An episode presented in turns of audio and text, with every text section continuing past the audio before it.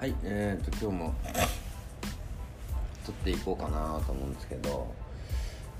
まあまあこういう、えー、と美容の仕事をしてると、まあ、特にこう毎日ねえっ、とお客さんがあ来てくれる、えー、と状況があるんですがやっぱりねこう毎日同じような人数の方がこうご来店したりとかすることもなく、えー、偏ったりするわけですよ、えー例えば午前中にこうすごくねえー、とあの来たい人が固まったりとか、まあ、この曜日にいっぱいこう固まったりとかっていうのが、まあ、あるんですけど、まあ、こういうサービスを提供してるねえー、と部分でいうとねやっぱりこう人の動きによってまあ、左右されやすくなってくるっていうのがあってですね、まあ、しかもそれってあの年代もそうだし。そうだななんか。職種というかまあそのね、えーなんかしてる。毎日過ごしてる。環境の違いによって人の動きっていうのはばらつきが、まあ、あるんですがね。なんかそういうのはねえっ、となんかいろいろ。なんて言えばいいかな。まあまああの動き、えー人の動きっていうのはねやっぱりこう似たり似てくるというところなのかななんてすごい思ってます。要はなんかねみんなが動きたい時っていうのは意外と自然とこう人が同じような動きをしたりとか、えーなんか求めるものが似てくるというか、まあ、それがね、えー、と何なのかななんてふと思うんですけどその中でなんか考えるんですが多分こうなんだかんだでこう人ってオリジナリティというものがね、えー、とありそうで何かをこうヒントにしながら実は生きてるっていうのがねなんとなくこう分かるというかうんなんかあるわけですよ。要は自分のこう動きでやってるような感覚だけど例えば何かの情報とか何かのきっかけでこう動きやすくなったりとかっていうのはねやっぱあったりしてそれがなんか例えば何かを決定したりとか自分の中で。何かを作る時とかアイデアを出す時っていうのがやっぱりね意外とうーんオリジナルのような感覚なんですけど実はそれがオリジナルではなくて、まあ、何かをこうリソースとしてこうアイデアとしてこう自分の中でこういろいろあるんだろうななんて思ってるんですけどなんかそういうのってねやっぱ自分の中で気づかぬうちにあったりするわけですよ。でそれがまあなんか人間の心理なんだななんて思いながらえっ、とまあそういう人の動きをね、えー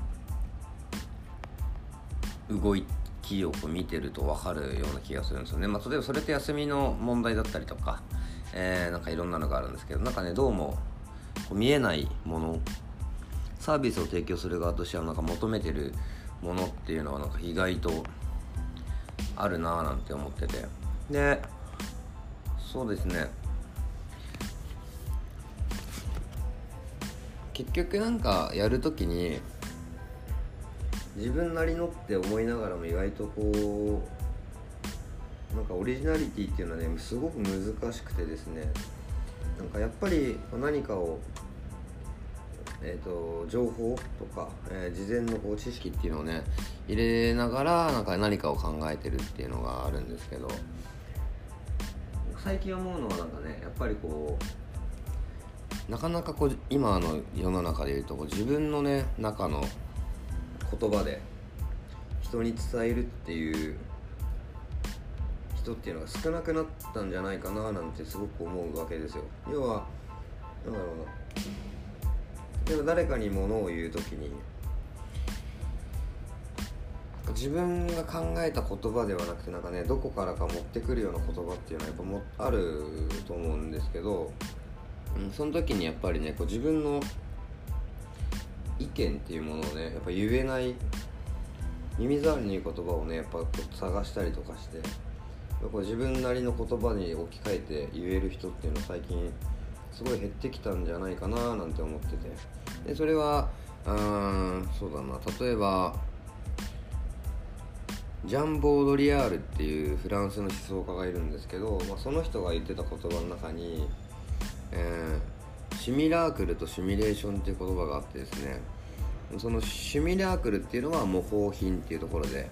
シミュレーションっていうのは模倣する行為っていうものがあるんですけどまあまあこれが多分大体な、えーと、自分たちのこう動きなのかななんて思っててですね。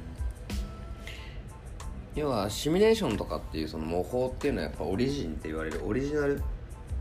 何かオリジナルを探すっていうのがすごくあってよくありますよね。シミュレーションしましょうシミュレーションしましょうっていうのは。まあまあ何かしらこう正解的なものをなんかこう頭の中で思い浮かんだりとか動きをしたりとかっていうのがあると思うんですけどやっぱりこれだけね、えー、と情報が、えー、と溢れてる世の中なのでやっぱりねこういろいろ情報が入ってきちゃうわけじゃないですか。でその時に自分なりに、えー、と考えてる人と考えれてない人っていうのでやっぱすごく分かれるなーなんて思うんですけど例えばその相手にこうね安心を与えたい時っていうのはえーと、この「絶対」っていう言葉ってすごい安心感があると思うんですけどこれをね例えば違う場面で使ってしまうとすごく高圧的になったりとかえっ、ー、と相手に対してこうすごくこうね押さえつけるっていうような、えーと、状況になる言葉だなって思っててそれって言うタイミングだったりとか言う相手によっては良くも悪くもなるっていうところがあるわけですよ。でもこう決定事項とかを、まあ、落としていく時に絶対やってほしいっていうような感覚でえっ、ー、と物が落ちなんか情報が落ちてくる時とか、ね、やることによって良くなるって分かってて絶対良くなるって言われた時と絶対こうしてくれっていう時の絶対っていう言葉の捉え方ってやっぱ違うと思うんですよね。そうなってくるとその自分の使ってる言葉っていうのがオリジナリティがなければななければ使い方ばっかり習っちゃってなんかその言葉の本質っていうのがいまいちわからない状態でこう人に伝えてしまうと違う意味にも取られてしまうと。で例えば自分の思ってる伝わり方じゃないって分かればそれって聞かれたらちゃんと説明できるわけですけどその自分の使ってる言葉の意味が分からなければきっと取られた時にそういう意味じゃなかったのにっていう時にちょっと頭の中でテンパったりとかパニクったりしちゃうわけですよ。要はそういう伝わり方じゃないのになんでああなんだろうっていうようななんかなんだろうな誤解を招く時って言葉の本質がお互い分かんない時だと思ってて。え例えばちゃんとその言葉の意味さえ分かってれば仮に相手がの受け取り方が違ったなって分かった時に結構冷静に対処できるはずなんですが意外とそれがの言葉を借りて喋ってしまうと自分が受け取った時の感情じゃない取られ方をした時にはなんか感情の方が先に来ちゃうんですよね。なんでそう取っちゃうんだろうみたい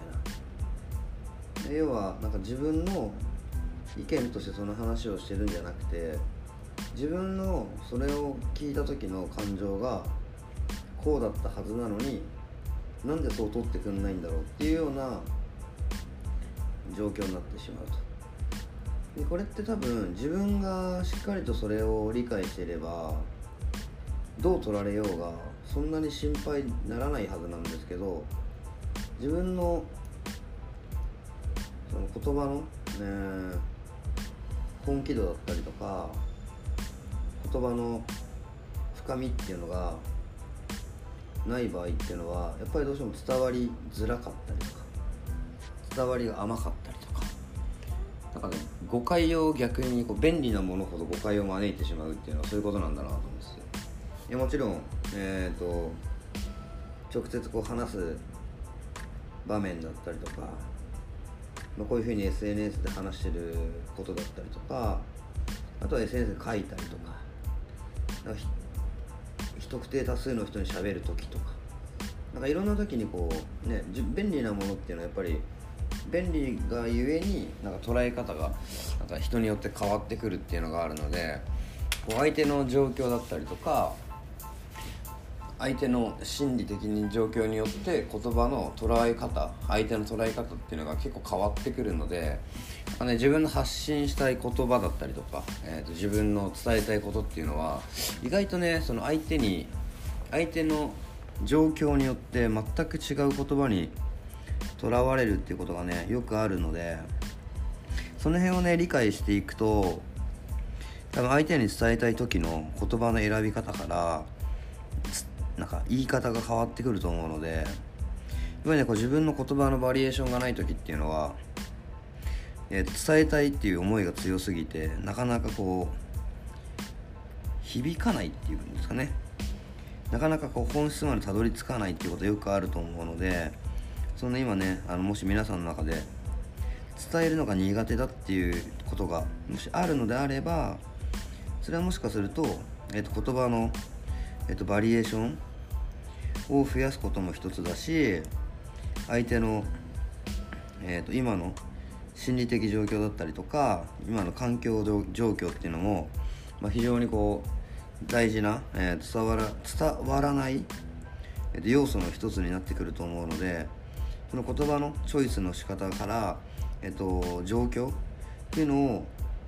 えー、と少し一歩引いて、えーと見てあげるとあの伝わりやすくなってくると思うので、まあ、ちょっとねその辺をね、あの、そういうのが苦手な方もしこの中にいるのであれば一歩引いてあげるとね非常にあの伝え方っていうのはもう少し、えーと、滑らかになったりとか、えーと、入りやすく、えー、なってくると思うので、まあ、その辺をね少しこう今度明日から言葉をねもし今言葉のバリエーション増やしてると思ってなかなかねちょっと少ないなーなんて思えばえっと、相手のね、えっと、環境感情心情っていうのをね少し意識しながら、えっと、物事を伝えていくとだいぶ、えっと、伝わりやすくなるんじゃないかななんて思うのでぜひぜひ明日はね、えっと、言葉を選ぶっていうのを、えー、かもしくは相手の心情を考えてみるっていうのをやってみるとコミュニケーションっていうのはちょっと一歩、えー、上の段階に行くと思うのでぜひ試し試して、試してみてほしいなと思うので、えーとやってみてください。ではではまた明日。Bye.